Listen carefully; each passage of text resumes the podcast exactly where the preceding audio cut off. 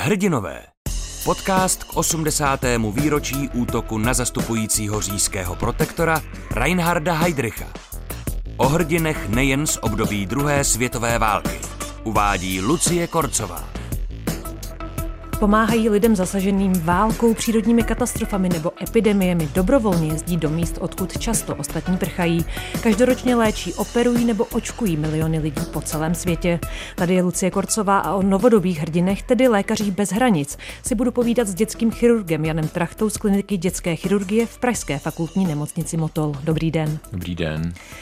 S Lékaři bez hranic spolupracujete od roku dva tisíce osm, za tu dobu jste byl s nimi už na deseti misích. Kromě lékařů jsou tam samozřejmě také lidé, kteří zajišťují administrativu, technické věci, výrazně vám pomáhají i místní. Koho vy osobně považujete za hrdinu?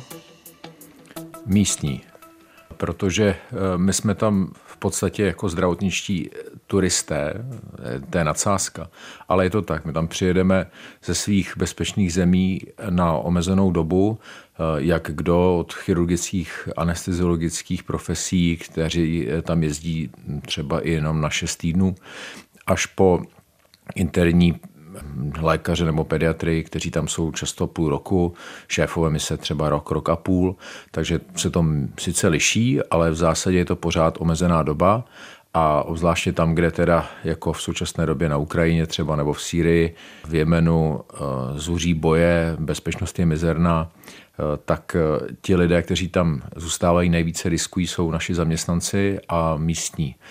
Takže se nám stává, že nám chirurgů klasicky, že tam přijedeme na šest týdnů do válečné zóny, pak se vrátíme domů a máme pocit, že na baru všem holkám musíme říkat, jak jsme drsní a nechávat se obdivovat, ale ve skutečnosti jsme za sebou zanechali místní chirurgy, zdravotníky, sestry, které nikdo neobdivuje a kteří tam dělají tu svoji práci s obrovským nasazením často, to je právě paradox válečných zón, že tam, kde se zabíjí, tak i bují velká solidarita.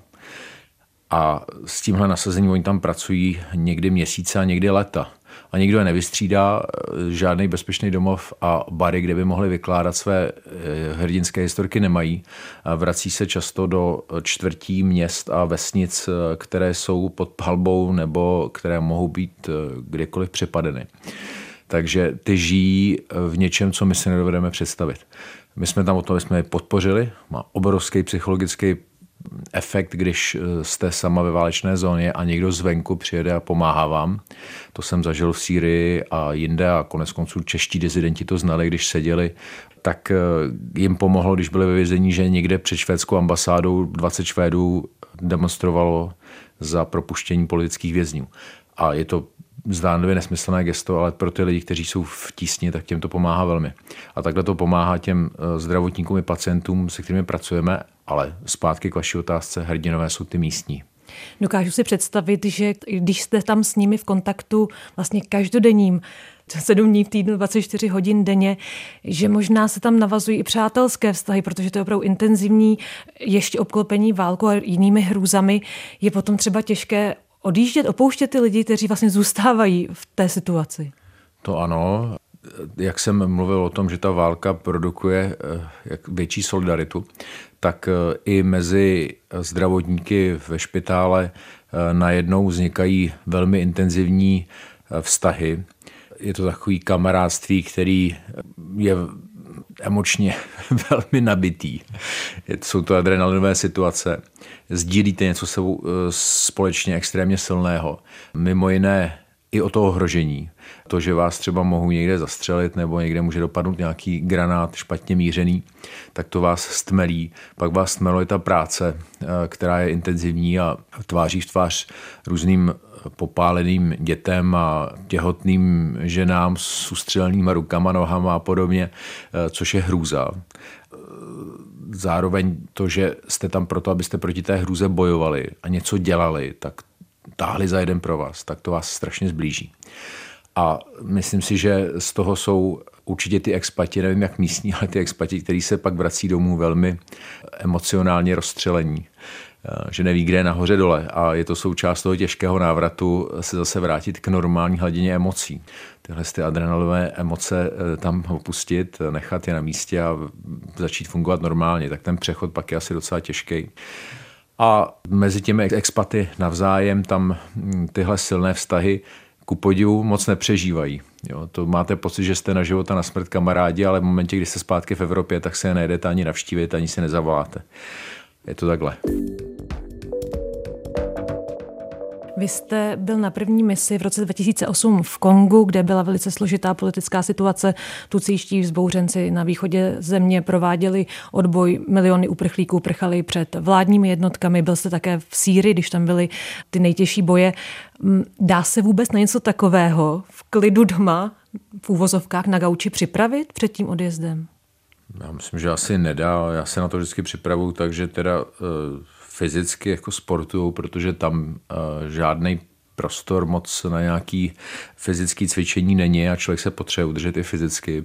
Při náročné práci chirurga nebo ve špitále, ať děláte, co děláte, tak potřebujete být taky jako fit. Takže to... A pak se bojím hrozně, že když odjíždím, tak mám několik probděných nocí, kde mám strach, co se tam stane, si maluju v těch nejhorších barvách, jako béčkové hollywoodské filmy o tom, jak někde unesou nebo zastřelí. No a v momentě, kdy sednete do letadla, tak ty věci už dostanou vlastní spát a dějou se vlastním rytmem. A víte už, že vlastně nic proti tomu nemůžete udělat. Už se jednou rozhodla, tak sedíte v letadle a konec. Jako to už je taková vlastně úleva, protože teď bude třeba jenom jednat maximálně racionálně a jestli něco přijde, tak to přijde. A samozřejmě doufáte, že nic jako bezpečnostní incident typu únos nebo zranění nepřijde. No ale připravit se na to podle mě nikde moc nejde. Byly někdy situace, kdy jste si říkal, tohle už nezvládnu, ať fyzicky nebo psychicky? No, měl jsem situace, kdy mi ten strach přemohl, takže jsem měl chuť utéct nebo odjet. No, třeba když jsem v Jemenu měl dojet do nemocnice, ze které ten tým utíkal a já jsem byl v tom jádrovém týmu, který se měl vrátit a ty lidi, co utekli, myslím, ty expati řekli, že je tam ostřelovali tankama a že celou kuchyň provrtali z nějakého těžkého kulometu, že tam jako ty kulky prošly těma hliněnýma zdma. No tak jsem tam vůbec nechtělo a když jsem je viděl, jak jsou vyděšený, tak jsem říkal, proč já tam musím jet. To mě sevřelo takový strach, jako že se mi chtělo zvracet. No. A nakonec to dopadlo dobře, nakonec šéfové mi se odvolali i mě, takže jsem se tam vůbec nedostal a bylo to fajn, že jsem tam nejel. Vy se taky často musíte rozhodovat z vteřiny na vteřinu, co týká pacientů. Přece jenom v Praze třeba plánované operace, víte, co vás čeká. Tady se vám najednou pod ruce dostávají lidé s těžkými zraněními a dopředu neznáte jich anamnézu, nevíte, co přesně je třeba trápí. Jak je tohle náročné? Já myslím, že v medicíně se nikdy neděje rozhodování ze vteřiny na vteřinu. To jako maximálně, když resuscitujete nějakého pacienta, který je prakticky mrtvý, tak tam musíte jednat velmi rychle a to jsou vzácné situace. A i v těchto vzácných situacích víte přesně, co máte dělat. To je jako A B C D postup. Ale většinou jsou to hodiny. Každý pacient, který zrovna se nezastavil, tak máte desítky minut nebo hodin na to se rozhodnout, co s ním budete dělat. Můžete se v klidu poradit, jakou operaci budete dělat.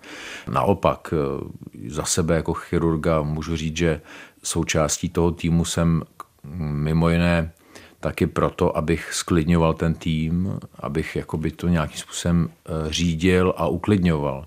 Na to existuje docela hezká poučka v naší Primary Surgery od Morrise Kinga, což je učebnice, kterou máme všichni rádi o Lékařů bez hranic a tam je v úvodu napsáno, že když máte otevřené břicho někde v africké nemocnici a valí se z pacienta krev, kterou nedokážete zastavit, protože někde se něco, buď je to nějaký poraní, nebo sama jste něco poranila, tak tam je napsáno, požádejte svého asistenta, aby ráno zarouškoval, utemoval, přiložil na ní prostě pěst a držel. Odejděte si vypít čálek čaje a popřemýšlejte si v klidu, co vlastně budete dělat. A pak se vrátíte, rozdáte instrukce, požádáte asistenta, aby dal ruce pryč a pak teprve konečně můžete v klidu dodělat tu operaci. Takže takhle to je. Jo, každý krvácení dramaticky a v těch střelných poraněních nebo úrazech, kde hlavně o to zastavit krvácení, tak se dá zastavit tak, že většinou tak, že ho stisknete nebo na to naložíte nějakou svorku a pak zase máte čas. Takže ono to zase není tak dramatický. Jde o to uklidnit situaci.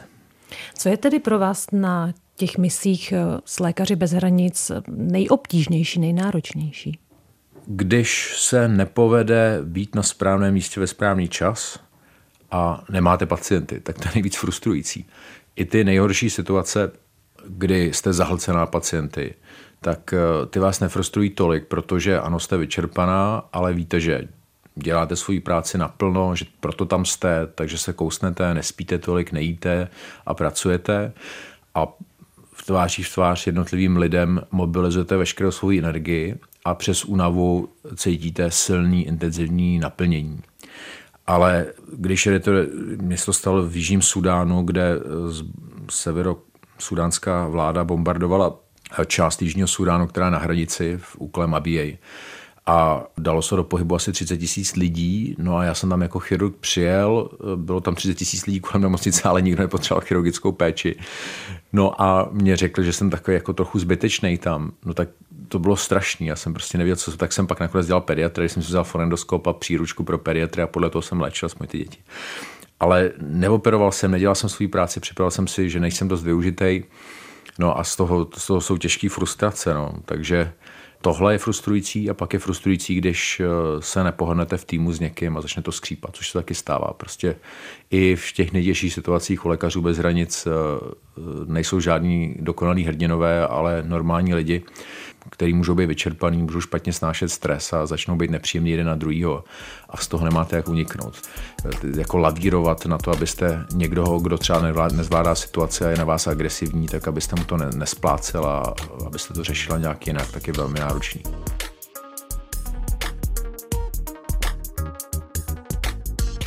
Zároveň možná mluvili jsme o tom, postřelené děti, postřelené těhotné ženy, různá takováto velká zranění v těch válečných zónách.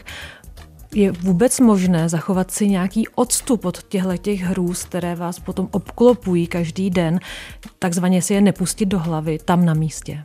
Já myslím, že to je znova skrze tu práci, když prostě jste tváří tvář někomu, kdo má velký poranění nebo je popálený. Myslím, že já jsem špatně snášel určitě ty dětské popálení, někdy ty děti mají seškvařený v obličeje třeba, jsou zaintubovaný a vám je z toho na zvracení, že jo.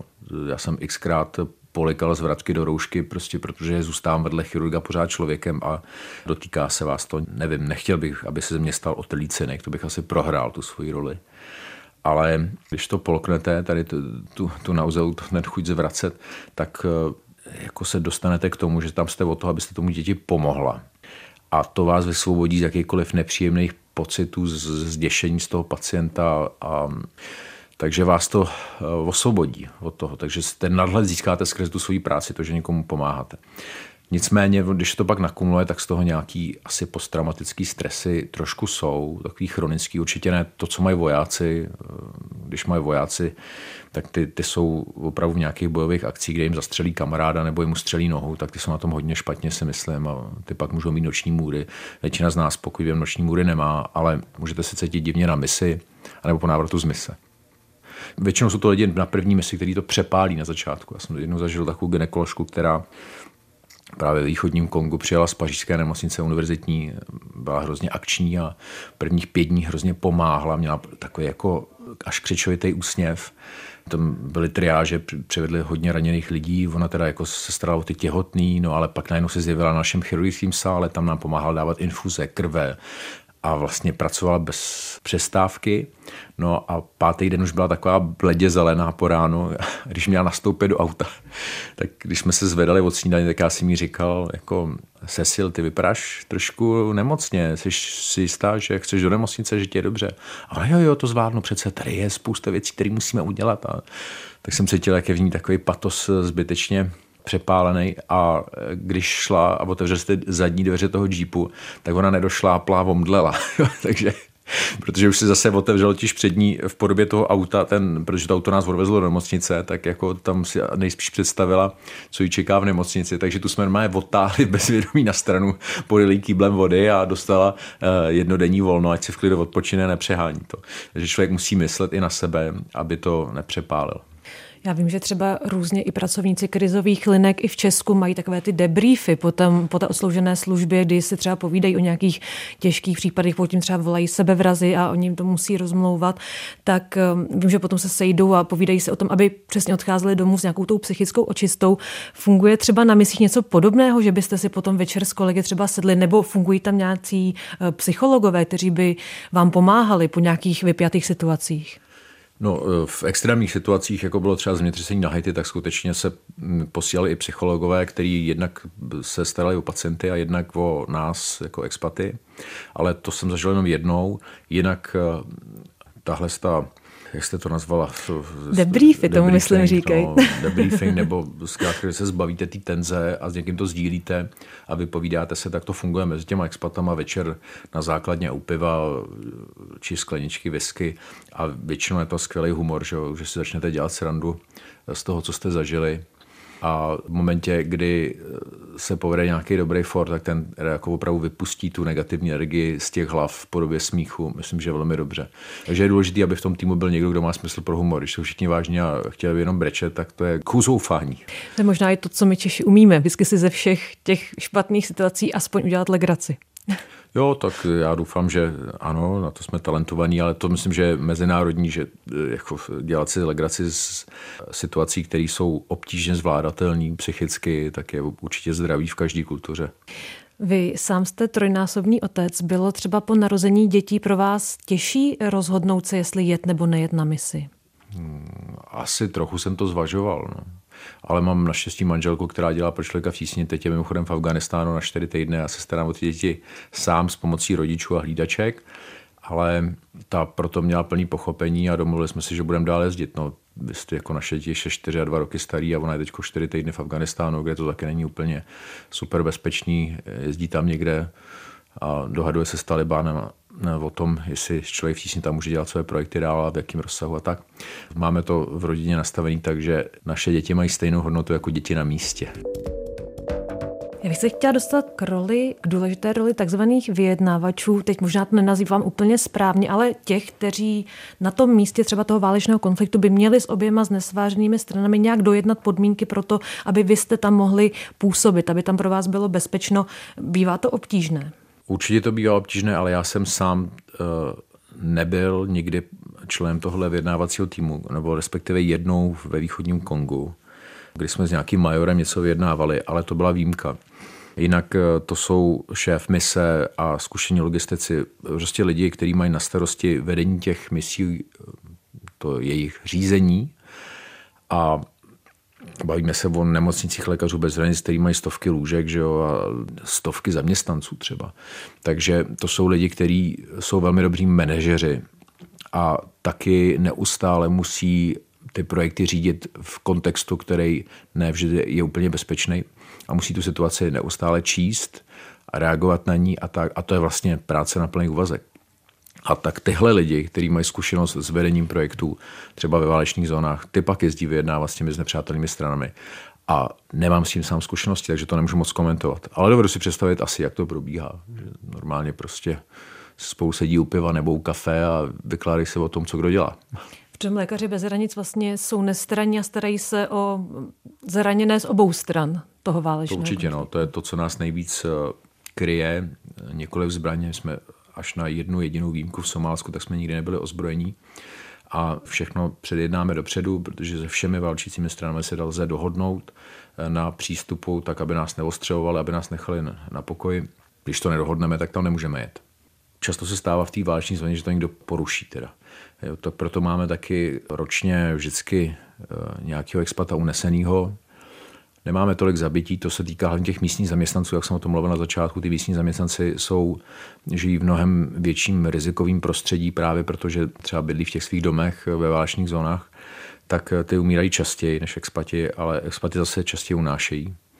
A zatím se nám podařilo celkem všechny ty lidi až na výjimky dostat zpátky domů pak po měsících a někde nejdelší doba únosu jsem byla dva a půl roku.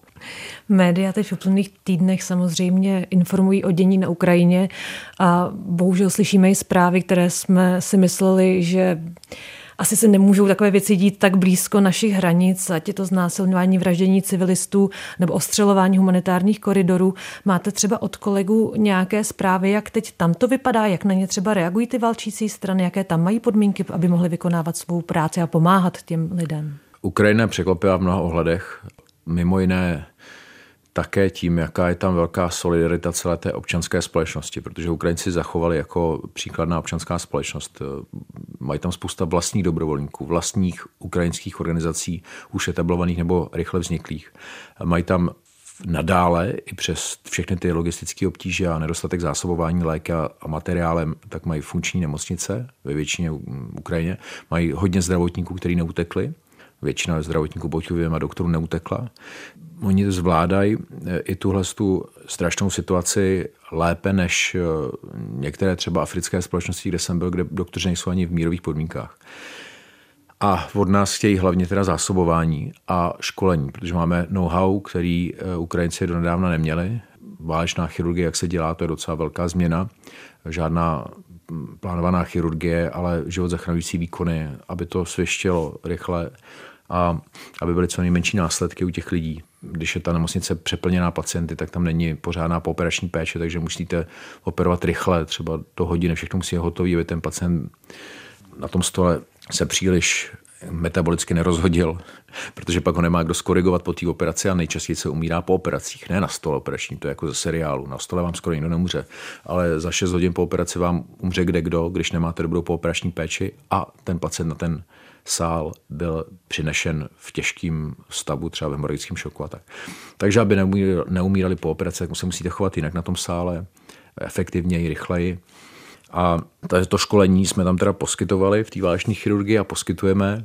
No a teďko já jsem z Paříže měl telefonát před dvěma dny, kdy mi řekla, abych v pátek teď odletěl do Mariupolu, kde zkoušíme otevřít teda nějakou nemocnici lékařů bez hranic, abych tam jako chirurg to jel zajistit a tím, jak teda bohužel manželka je v Afganistánu, tak jsem jim řekl, že byť jsem na ten telefonát čekal dlouho, tak teď odjet nemůžu a musím až teda v druhé vlně, až se vrátí žena.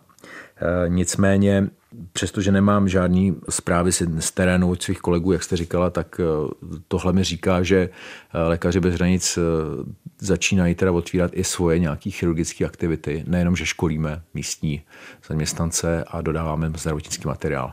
Protože je možný, že na tom východě, to už je jenom soukromý můj názor, nikoliv lékařů bez hranic, je možný, že ta válka se tam nějakým způsobem zakope, zakonzervuje a pak tam asi bude platní i jako chirurgové. Ať už je to Ukrajina, Kongo, Sýrie, ať už jsou to válečné konflikty, epidemie nebo přírodní katastrofy, pokaždé je to vlastně jiná situace, jiná země. Jak moc důležité je, aby se lékař přímo na místě orientoval v tom dění? No samozřejmě zásadním způsobem, abyste neohrozila pacienty, sebe, kolegy, tak probíhá před každým odletem na misi intenzivní briefing. To znamená, že dostaneme podklady, nevím, dvacet třicet stránek textu, který přesně popisuje kontext, kulturní kontext, od náboženství po peníze, po zvyky. A cestou, přestože to ještě načtete, tak se tam takzvaně briefovaná cestou do toho terénu, aspoň na dvou bodech, v tom koordinačním centru v Evropě a pak v tom terénu, kam přiletíte. A tam je člověk, který už tam je před vámi delší dobu, anebo už se spolupracuje s místními lidmi a ty místní lidi ho velmi intenzivně školí v tom, jak si jako komunikovat s těma jednotlivýma s nepřátelnýma stranama, co je, co není vhodné. Takže tam naše jako velká síla lékařů bez hranic je právě v těch místních zaměstnancích, na kterých často stojí úspěšnost našich projektů a kdyby oni nám neradili, jak se máme chovat a nepomáhli nám číst ten kontext, tak tam dost možná napácháme spoustu škod a nebo sami sebe ohrozíme hodně. My se v našem podcastu věnujeme hrdinu napříč dvacátým i dvacátým prvním stoletím. Cítíte se vy sám jako hrdina? No samozřejmě, že ne, ale jako někdy, třeba když se mi podaří po noční službě uvařit hodně dobré jídlo pro děti, tak to jsem hrdina. Ale jinak ne, tak to je blbost. Jako nesmysl, jak je hrdina, tak jako děláte nějak svoji práci a já nevím vůbec, co je, kdo je hrdina. Chápu. Já jsem řekl, že hrdinové jsou ty místní zaměstnanci, lékařů bez hranic, ty místní sestry a lékaři a to proto, že oni v podstatě za minimální platy nezištně riskují životy dlouhodobě, žijou v těžkých podmínkách. Vlastně ze sebe vydávají mnohem víc než my, no tak já se nemůžu nazývat hrdinou, když vidím, že někdo je obětavější a pracuje s mnohem větším nasazením než já. Podívejte se na Ukrajince, že jo, co dělají, tak jako, co dokážou, tak to, tam je spousta neviditelných hrdinů. Ale proč já bych byl hrdina, který tam jede na šest týdnů, tam něco operovat na sále, pak se zase vrátí v klidu tady do Čech, kde je bezpečno. Nevím, no, myslím, že žádný velký hrdina nejsem. Říká Jan Trachta, já vám moc děkuju za rozhovor. Já taky. Díky.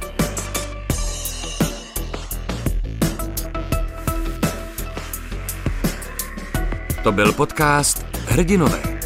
Všechny díly najdete na webu Českého rozhlasu Plus, v aplikaci Můj rozhlas a v dalších podcastových aplikacích.